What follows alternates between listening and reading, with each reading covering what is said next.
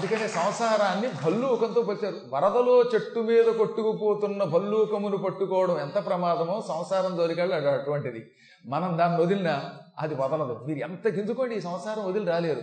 కాబట్టి చెప్పొచ్చేది ఏంటంటే సంసారం ఎంత విచిత్రమైందంటే వీళ్ళు సంసారాన్ని వదిలేసి ఇక్కడ దూరంగా ఉన్నా రోజు రాత్రిపూట నిద్రపట్టక నా ఇల్లు నా కోట నా ఖజానా నా కోశాగారం నా అంతఃపురం నా మంచం నా బంగారు కంచం అని రాజుగారు పాపం.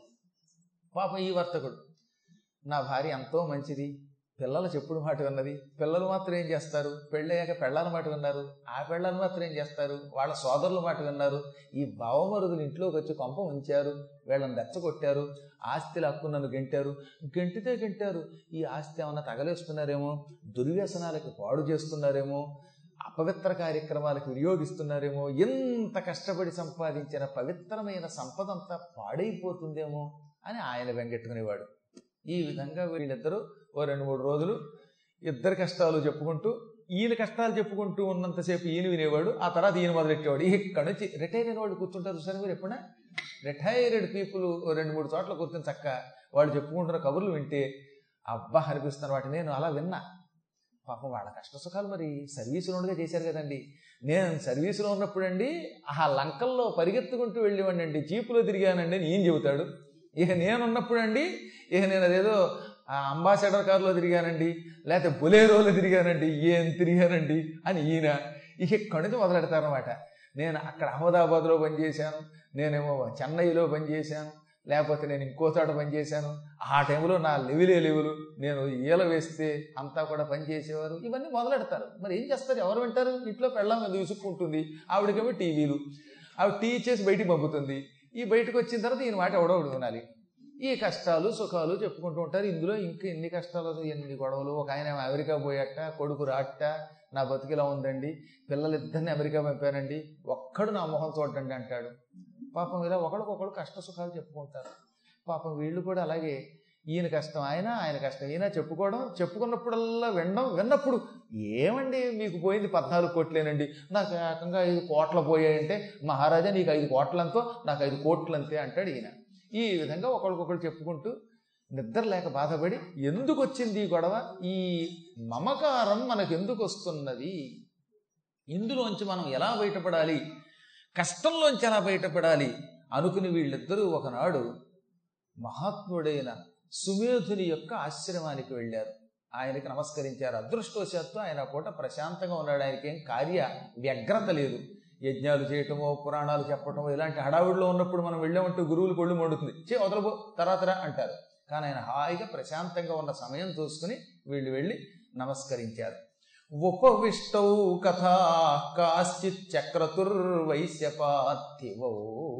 ఇద్దరు కూడా ఈ సుమేధుడు అనేటటువంటి మహర్షికి కష్ట సుఖాలు చెప్పుకోవడానికి వెళ్ళి వినయంగా నమస్కరించారు. నాయనలారా కూర్చోండి అన్నాడు ఆయన. ఈ వర్తకుడి పేరు సమాధి రాజుగారి పేరు సురధుడు. ఈ సమాధి సురధుడు ఇద్దరు కూర్చున్నాక రాజుగారు ఇద్దరు తరపున నేను ప్రశ్నిస్తానన్నట ప్రశ్నించమన్నాడు ఆయన. భగవన్ త్వామహం ప్రష్టుం ఇచ్చామి ఏకం వదస్వత. మాకు అనుమానం ఉన్నది. ఒకటే అనుమానం. ఆ ఒక్క అనుమానం ఒక పెద్ద కథకి దారి తీయవచ్చుగాక అడగడం ఒక్క అనుమానమే. అడిగినా బోలెడన్ని విశేషాలు దాని ద్వారా రావచ్చు. అటువంటి ప్రశ్న నేను నిన్ను అడుగుతాను. నువ్వు సాక్షాత్ భగవత్ స్వరూపుడివి జ్ఞానివి భూత భవిష్యత్ వర్తమానములు ఎరిగిన వాడివి. అడిగిన వెంటనే శిష్యుల సందేహాలు తీర్చగలవు. వారికి కష్టంలోంచి బయటపడడానికి కావలసిన మార్గం కూడా నిర్దేశిస్తావు. అందుకే అడుగుతున్నాను కానీ అడగండి అన్నాడు ఆయన. ఈయన చాలా ధర్మాత్ముడు. ఆయన యొక్క పూర్వ విశేషాలు మీకు తెలుసు. కాబట్టి ఆయన గురించి నేను చెప్పక్కర్లేదు. మీకు దివ్య దృష్టి ఉన్నది. కష్టపడి సంపాదించాడు ధనం. దాన్ని భార్య పిల్లలు లాక్కొని బయటికి గెంటారు. అలా గెంటేసిన భార్య మీద పిల్లల మీద ఇంకా ఆయనకి ఎందుకు వ్యామోహం వస్తున్నది? అయ్యో పోయింది పోయింది అనుకోకుండా పోయిన డబ్బు ఏమైతే మనకెందుకు? అయినా అది ఏమైపోతుందో అని ఆయనకి ఎందుకు వ్యామోహం? ఇక నా సంగతి తీసుకో. కోట పోయింది నా మాట పోయింది సంపద పోయింది అన్నీ పోయినా ఇంకా కోట మీద మంత్రుల మీద సైనికుల మీద రాజ్యం మీద వ్యామోహం నాగుపోవడం లేదు.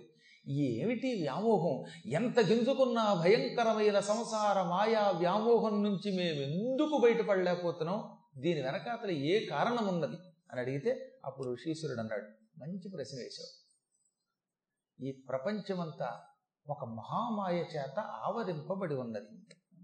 ఆ మహామాయకి జగన్మాత అని పేరు. ఆ మహామాయ ఈ చరాచర జగత్తంతా సృష్టిస్తున్నది. ఆవిడకి మహాకాళి మహాలక్ష్మి మహాసరస్వతి అని పేరు. ఆవిడ హ్రీం అనే ఒక అక్షరం ఆకారంలో ఉన్న ఆసనంలో ఉంటుంది. హ్రీం అనేది ఒక గొప్ప బీజం. ఈ బీజంలో పైన హా ఉంది ఈకారం ఉన్నది కింద రేఫ ఉన్నది పక్కన సున్నా ఉన్నది.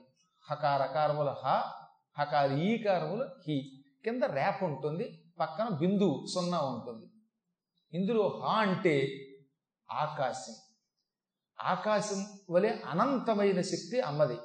దానికి హా అని పేరు. హాకి ఈ కలిస్తే హీ అవుతుంది. ఈ అంటే లక్ష్మీ బీజం. హా అంటే ఆకాశ స్వరూపిణి. ఆకాశం అంటే ఈ పై ఆకాశం అనుకోకండి. దహరాకాశ రూపిణి అని లలితా సహస్రనామంలో అమ్మవారికి ఒక పేరు ఉన్నది.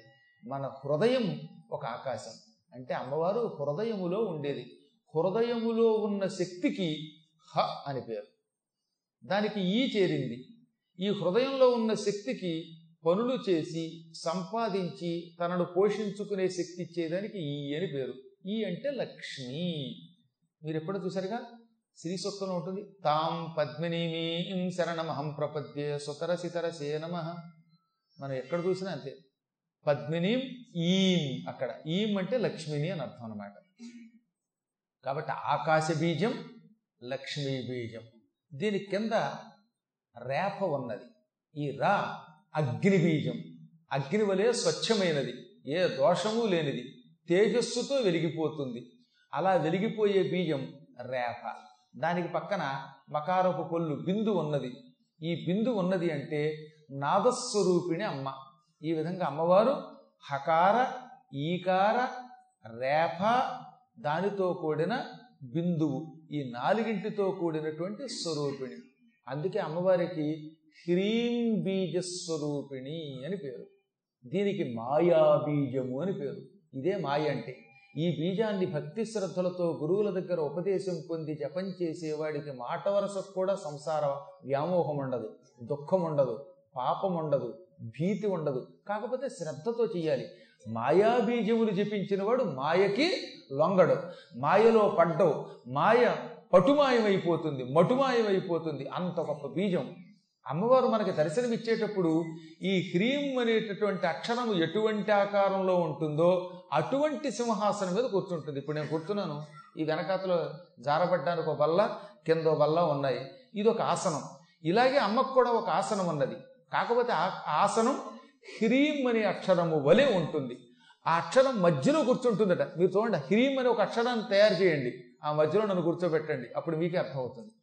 అందుకనే మీకు అమ్మవారి గురించి ఖడ్గమాలలో వర్ణన చేస్తూ హ్రీంకారాసన్న గర్భితానల శిఖాం సౌహు క్లీం కళాం బిభ్రతీం సౌవర్ణాం వరధారిణీం వరసుధాధౌతాం త్రినేత్రోజ్వలాం. వందే పుస్తకపాశమంకుశధరాం స్రగ్భూషితాం ఉజ్జలాం త్వాం గౌరీం త్రిపురాం పరాత్పరకళాం. श्रीचक्र श्रीचक्रसञ्चारिणी।